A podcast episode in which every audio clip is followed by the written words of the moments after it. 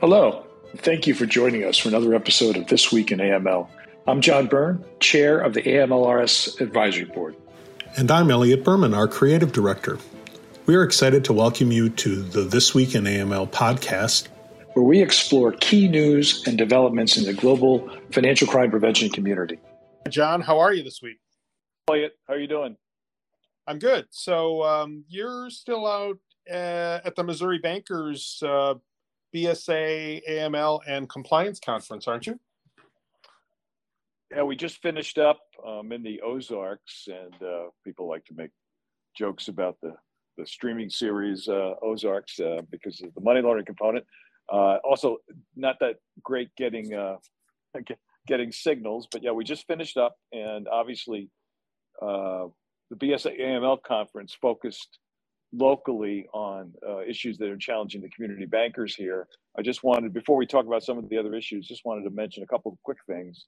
Uh, a regulator panel uh, of local regulators, FDIC, Fed, very complimentary of the bankers here, saying that their BSA programs are fairly robust and strong. They did caution them, though, because there's been pressure on many banks to make more revenue, to be cautious regarding product delivery, but for the most part, they were very complimentary. And then they were panel from uh, U.S. Attorney's Office in Eastern District of Missouri, and those folks uh, continued to talk about the value of SAR data and SAR filings for their investigations, two to three thousand a month that get filed in the Eastern District that they review each and every one. And they sort of reminded the bankers the importance when they spend a little extra time in the narrative uh, to give them some direction because that does help speed up investigations. There's several other things have been going on uh, in the in the U.S. regarding AML in our community. Right. So uh, one of the things that um, uh, I saw was uh, a press release about uh, uh, from Treasury about some testimony. Well, yeah, Treasury did a couple things, obviously and one of them was Rosenberg testified, uh, I believe, in the Senate side and what Treasury was doing. So she talked a lot of instructive of where we think FinCEN is on some of their priorities, right? So the Corporate Transparency Act, he talked about the beneficial ownership database, uh, that that is a priority that should be unveiled fairly soon, though didn't give a timeline. New disclosure for real estate. Uh, obviously, they've done an RFI on on the real estate industry and then um, uh, pursuing more information on the illicit risk by investment advisors. So uh, I think all those things tell us that that those are sort of next up uh, for FinCEN and the Treasury Department. Yes, and those are all things that you and I have talked about. We'll continue to talk about both the importance of and where we in the U.S. sit compared to other countries under the FATF uh, um, expectations. So there was a request for information uh, that I think you you highlighted on digital assets. Yes, um, and uh, also some uh, additional uh, comments from coming out of the Treasury about the uh, moving forward with further exploration of a central bank digital currency in the U.S. Um, I also saw, and I uh, I think you did too, an interesting article posted by uh, ProPublica, which is a nonprofit uh, newsroom that investigates abuses of power. That's how they self describe. Um, but they published an article about human trafficking's newest abuse, forcing victims into cyber scamming. Right. right. You get a chance to see that? I, I, I did not. I just saw the headline of it. So can you tell us a little bit more about that? Yeah, so it's very interesting. This is mo- a lot of this is happening in Asia, and a lot of it is centered in Cambodia. Or at least the victims end up in Cambodia. They're not all Cambodian citizens, but they end up in Cambodia.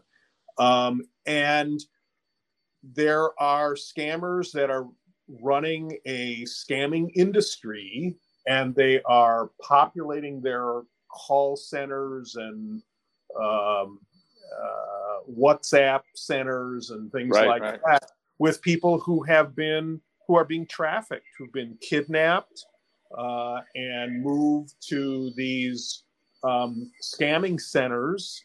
Uh, many of them are, you know, described in the article as being right out, you know, visible and they don't have a sign on the side, but visible buildings. It's not like they're hidden in a warehouse district all the time and things like that. Although they are clearly uh, uh, imprisoned, these folks are clearly imprisoned and enslaved, um, but they are uh, being forced to perpetrate uh, romance scams and other scam uh, investment scams targeted both at the U.S. and around and uh, other countries around the world, and um, it's clearly um, terrible conditions for these folks, um, and um, and it's really a brute force effort in terms of what the scammers are trying to accomplish. Their hit rate can be very low, uh, but the success when they do have a hit can be very high. Um, and it's a it's a it's a very gruesome tale. There they have some uh, they have information that was uh, uh, obtained from people who escaped, uh, and uh, some. There's a section in the article that has some very gruesome photos that are actually behind a a black screen with a you know a warning uh, before you click on it, so you don't just wander into seeing um, photos of right. people who've been tortured and things like that. But um, you know, we've talked a lot about uh, human trafficking, right. uh, forced labor, and sex trafficking, and that kind of thing. But this was the first time I'd seen. I guess I wouldn't quite call it white collar crime, but you know, crime that isn't um, uh, of a physical nature that the that the victims are being forced into. So uh, we'll link to that uh, that article on our uh, on our post um, on the website, and I would I'd recommend it uh, for people to read, um, and also to think about when they're identifying human you know, frauds, um, if they get information about um, you know from the victim and are reporting the fraud if um, if they end if they end up getting any kind of insight into the fact that the calls you know were coming from uh, certain parts of the world not uh, you know to include that uh, both to help uh, help the authorities track down the fraudsters but also uh, to add to the information that may lead to uh, cutting down on this human trafficking disaster.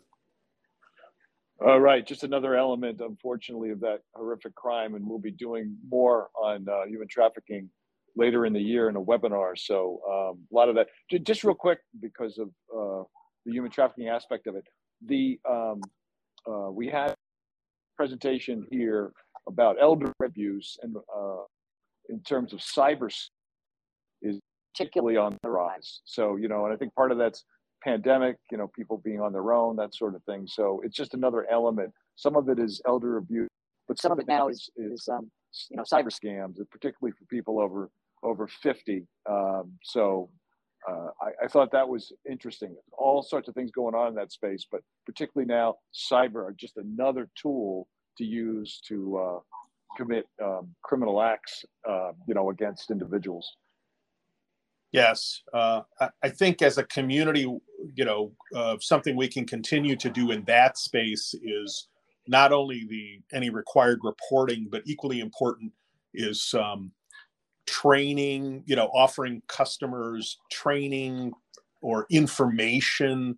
You know, warning kind kinds of material uh, whether it's with interactions in the lobby for those customers that are still coming into the lobby or through the call centers or even statement stuffers and things like that which i know are very old school but you know ways to for for our to alert our clients uh, particularly those of us of a certain age which john i think you and i now fit into um, whose computer skills may not be great but who have assets and so you know are ripe targets for cyber-based uh, frauds and elder abuse. That's right. And I want to apologize to folks in case some of the sound wasn't great on this. Uh, we, we we tried our best this week. The connections are not uh, are not great, but uh, that's it on my end. Elliot, anything you want to promote? Uh, two things. One, um, uh, next Thursday, the 29th, we're doing a uh, uh, the monthly webinar on ESG and the risks in the financial services world related to it. Um, it's at 12 noon Eastern time, and you can register on the website. And then in October, uh, I think it's on the 27th, we're going to do uh, a webinar that will uh, update where we are on AMLA 2020, the regulations and the studies. Um, uh, obviously, everything isn't done, but we're going to roll everybody forward. So uh, this should, with a really good discussion, uh, so that we can all kind of level set coming to the end of this year and thinking about what still will be coming in, out and uh, in, impacting all of us in 2023. Sounds sounds good. Uh, take care. I'll talk to you again. All right. Travel safely.